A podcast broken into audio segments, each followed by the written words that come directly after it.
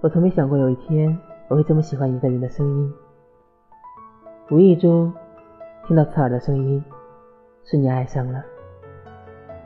为了听他的主播，我下载了荔枝，就这样静静听他唠叨，也满心欢喜，一心追随着我心目中的白月光。